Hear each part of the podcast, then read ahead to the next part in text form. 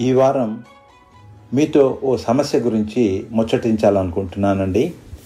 అది ప్రపంచంలోని చాలామంది ఎదుర్కొనే సమస్య. సీరియస్ సమస్య కూడా. నిజానికి అది నా సమస్యే. బహుశా మీ సమస్య కూడా అయి ఉండొచ్చు. ఓ ఉదయం నేను నిద్ర లేచాక అద్దంలో చూసుకున్నాను. అప్పుడు ఆ సమస్య నా దృష్టికి వచ్చింది. వెంటనే జ్ఞానోదయమైంది. అబ్బా లావయ్యాను అనుకున్నాను. ఓసారి లావయ్యాను అన్న ఫీలింగ్ వచ్చిందా? ఇక ఆ మనిషికి మనశ్శాంతి కరువు అవుతుందన్నది అనుభవపూర్వకంగా తెలుసుకున్నాను.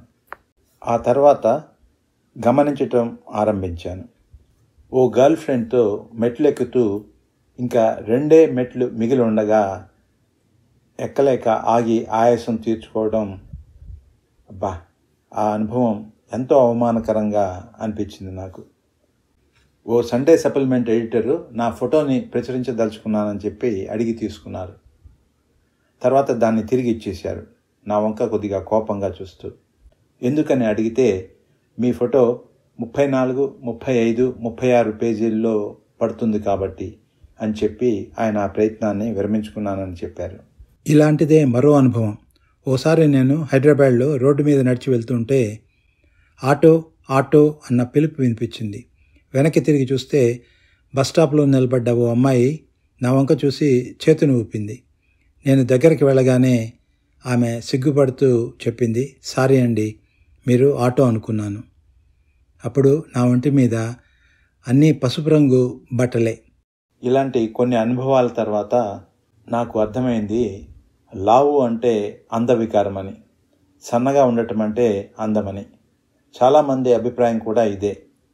ప్రభు శివాజీ గణేశన్ కొడుకు డ్యూయట్ అనే సినిమాలో ఓ అమ్మాయితో ఐ లవ్ యూ అంటే ఆమె మీరు ఏ కొట్లో బియ్యం కొంటారు?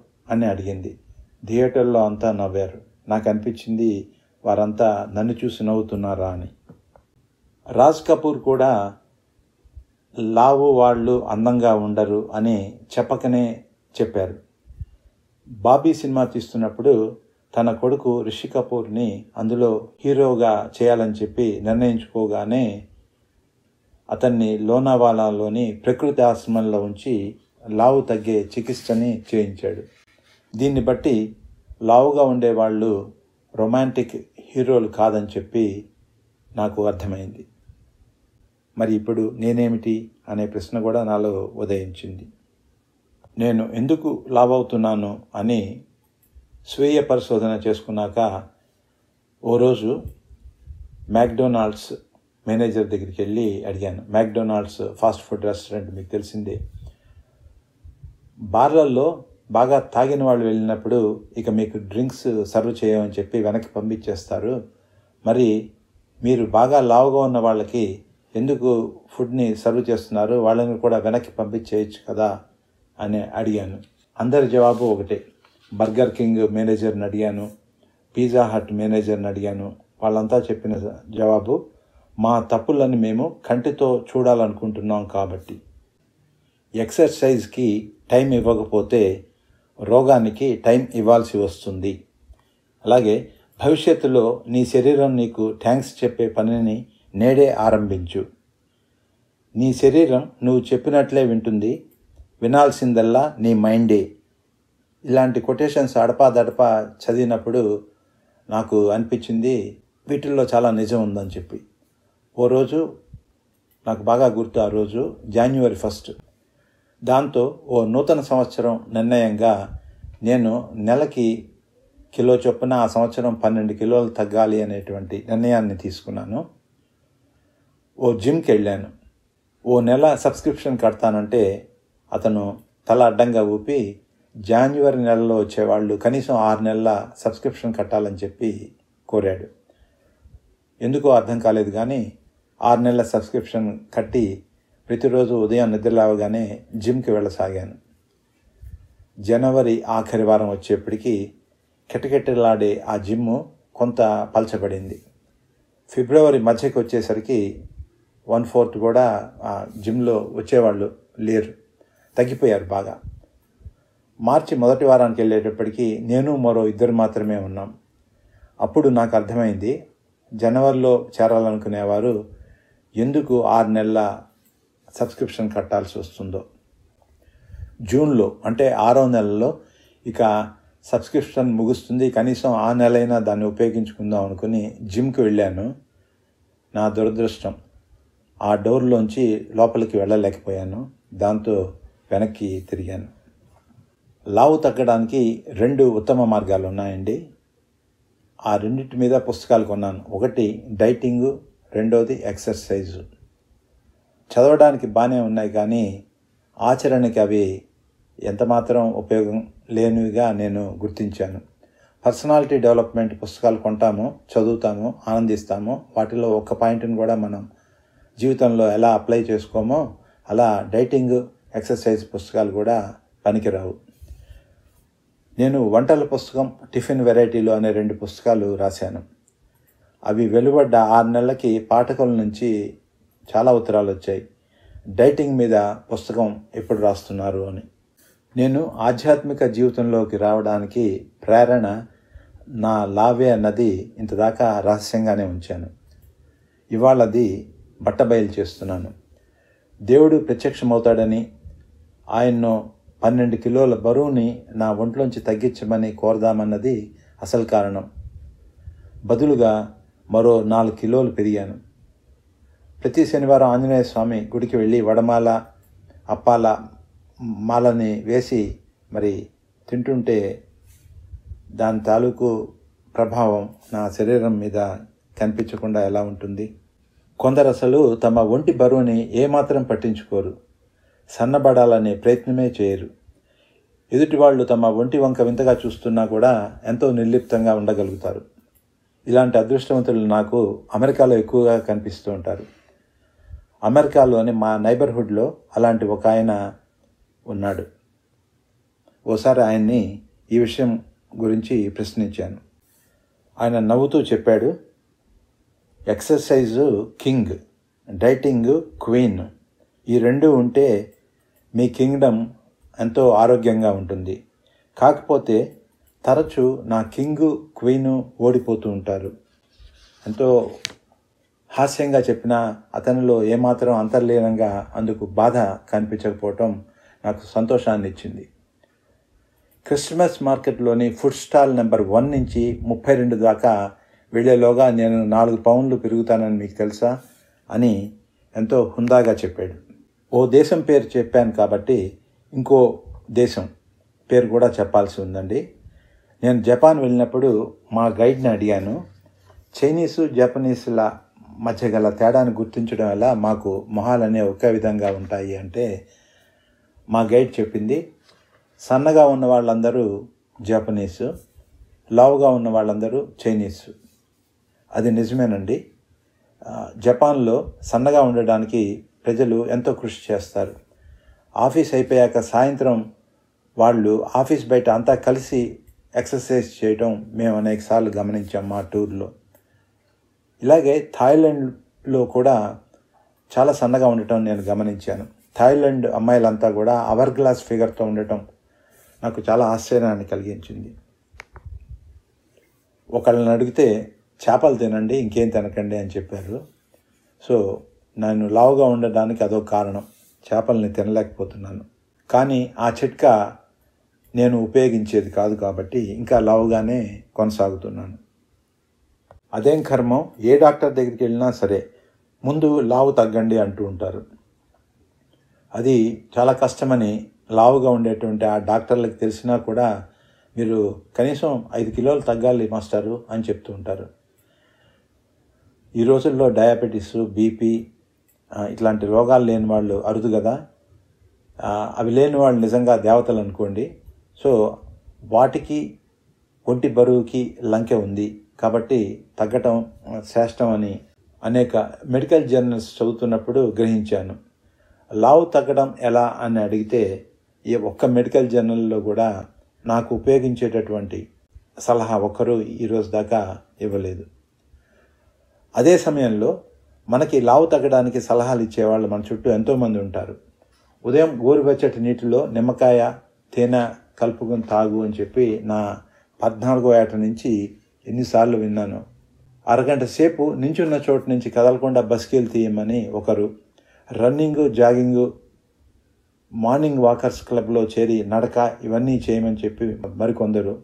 ఏ సలహా కూడా నేను ఆచరించలేకపోయాను. మరి కేవలం ఆకుకూరలు మాత్రమే తినండి ఉప్పు తగ్గించండి. ఉప్పు రైస్ చక్కెర లాంటి తెల్లవి తినడం మానండి. వేపుళ్ళొద్దు ఉడకేసినవే తినండి. మంతెన సత్యనారాయణ రాజు గారు మరొకరు మరొకరు ఎంతమంది ఎన్ని చెప్పినా కూడా అవన్నీ ప్రాక్టికల్గా మనం ఉపయోగించేవి కాదని చెప్పి నాకు అర్థమైంది. ఓ రోజు మావిడని కోరాను నేను సన్నబడ్డానికి నీ సహకారం కావాలి అని. ఓ తప్పకుండా అన్నది. ఆ రాత్రి మిడ్ నైట్ స్నాక్ కోసం వెళ్ళి రిఫ్రిజిరేటర్ తలుపు తీస్తే లోపల లైట్ వెలగలేదు. చూస్తే మా ఆవిడ బల్బు తీసేసింది. మీరు ఈరోజు దాకా తినటువంటి ఓ కొత్త వంటకం మీకు వడ్డిస్తాను మన్నాడు ఉదయం చెప్పింది. ఏమిటంటే తెల్లటి అన్నం ఆకుపచ్చ రంగు గ్రీన్ సలాడ్. మన్నాడు మా ఆవిడ నాతో సీరియస్గా చెప్పింది. నేను నెలకి మూడు లీటర్ల ఆయిల్ని వాడుతున్నాను. అందులో రెండున్నర లీటర్లు మీకు నాకు అర లీటరు మాత్రమే. సరే ఇక మీదట నేను జాగ్రత్తగా ఉంటాను అని చెప్పాను. నా చేతిలోని లడ్డూని చూపిస్తూ చెప్పింది. దాంట్లోంచి కొంత ఏదైనా తీసేయండి.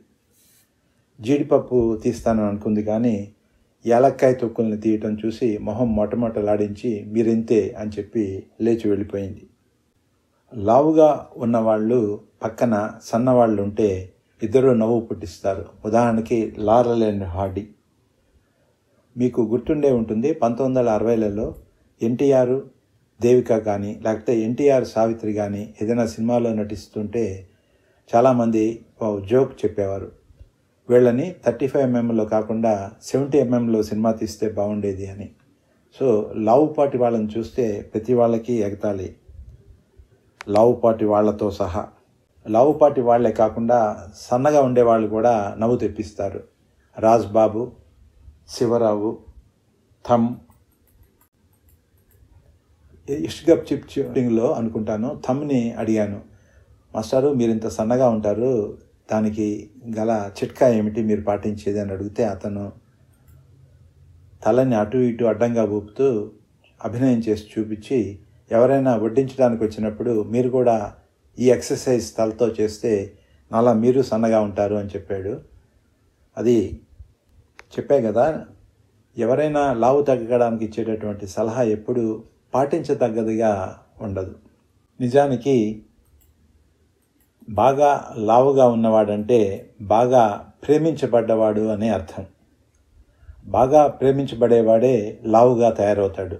తల్లి పెళ్ళం అక్క లేదా చెల్లెలు వడ్డిస్తూ ఇంకాస్త వేసుకో అని ప్రేమగా వడ్డించకపోతే మరి అసలు ఎందుకు లావు అవుతాము ఒకటి మాత్రం నిజమండి. ప్రతి లావుపాటి మనిషిలో తన్ను సన్నబడాలనుకునేటువంటి ఓ సన్నపాటి వ్యక్తి బయటికి రావడానికి ప్రయత్నం చేస్తూనే ఉంటాడు. గమనించారా? చేపల్ని తిని నీళ్ళని తాగి రోజంతా ఇదే తిమింగలం లావుగా ఉంటుంది. పైగా వందేళ్ళ పైనే జీవిస్తుంది. కేవలం గడ్డి కూరగాయలు లాంటివి మాత్రమే తింటూ రోజంతా పరిగెత్తే కుందేళ్ళు ఐదేళ్ళు మాత్రమే జీవిస్తుంది. తాబేలు పరిగెత్తదు వేగంగా ఏ పని చేయదు. అయినా నాలుగు వందల యాభై ఏళ్ళు జీవిస్తుంది.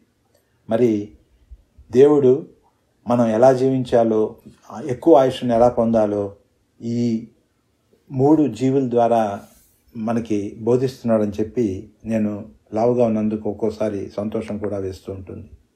నన్ను డైటింగ్ చేయమని చెప్పే ప్రతి డాక్టర్కి నేను ఈ కథని చెప్పి ఈ మూడు జీవుల గురించినటువంటి కథని చెప్పి దయచేసి ఇంకెప్పుడు ఎవరికి ఎక్కువ కాలం జీవించకుండా ఉండేటటువంటి డైటింగ్ గురించి చెప్పకండి అని రిక్వెస్ట్ చేస్తూ ఉంటాను. ఒక అదృష్టం ఈ మధ్య నన్ను వరిస్తోందండి. నా లావు మీద జోక్స్ వేసేటటువంటి మా బంధుమిత్రులందరూ కూడా పూర్తిగా వాటిని తగ్గించేశారు. కారణం వాళ్ళంతా కూడా నాలా లావుగా తయారయ్యారు. మేమంతా నిన్న జిమ్కి వెళ్ళాము. మమ్మల్ని లోపలికి వెళ్ళనివ్వకుండా అక్కడ ఆపింది ఒకటే ఆ డోర్ ఫ్రేమ్. పాత సినిమాల్లో మీరు చూసుంటారు తెర మీద ఇద్దరు సావిత్రులు కనిపిస్తారు. వెళ్ళు నీ ప్రియుణ్ణి చేసుకో అని ఓ సావిత్రి సలహా ఇస్తే తల్లి లేని నన్ను ఇంతకాలం మా నాన్న ఎంతో ప్రేమగా పెంచారు. ఆయన మాట కాదని వెళ్ళి అక్కినేని నాగేశ్వరరావుని ఎలా చేసుకోగలను అని ఇంకో సావిత్రి చెప్తుంది. నేను భోజనం చేశాక చేయి కొడుకునే వాష్ బేసిన్ పైన మా ఇంట్లో అద్దం ఉంది. నేను అద్దం ముందుకు వెళ్ళినప్పుడల్లా నా ప్రతిబింబం నాతో ఈ మధ్య మాట్లాడుతోంది. నువ్వు లావు తగ్గాలి తగ్గాలి తగ్గాలి అని నా ప్రతిబింబం చెప్తూ ఉంటుంది. నేను ఎలా ఎలా ఎలా అని ప్రశ్నిస్తూ ఉంటాను. ఆ ప్రశ్నకి మాత్రం ఇంతదాకా జవాబు రాలేదండి. నేను రాసే ఓ కొత్త నవల్లో ఐదేళ్ళ క్రితం అని రాసే బదులు ఆ చాప్టర్ హెడ్డింగ్ని పద్దెనిమిది కిలోల పూర్వం అని పెట్టాను. ఈ శీర్షికకి ది డర్టీ ఎఫ్ వర్డ్ అనే పేరు పెట్టడానికి కారణం ఎఫ్ ఏ డర్టీ వర్డో మీ అందరికీ తెలిసిందే.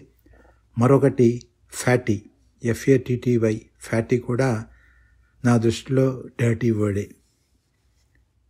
అదండి ఈ వారం ది ఎఫ్ వర్డ్ గురించిన విశేషాలు ముచ్చట్లు. ఈ కాసేపు మీరు నాతో కలిసి హాయిగా నవ్వుకుంటూ ఎంజాయ్ చేశారని షోని ఎంజాయ్ చేశారని చెప్పి ఆశిస్తానండి. వచ్చే వారం మళ్ళీ ఓ కొత్త అంశంతో నేను మీ ముందుకు వస్తాను. అంతదాకా మీకు నాకు మాటలు లేవు. ఓన్ లోకా సమస్త సుఖినో భవంతు. సర్వే జన సుఖినో భవంతు.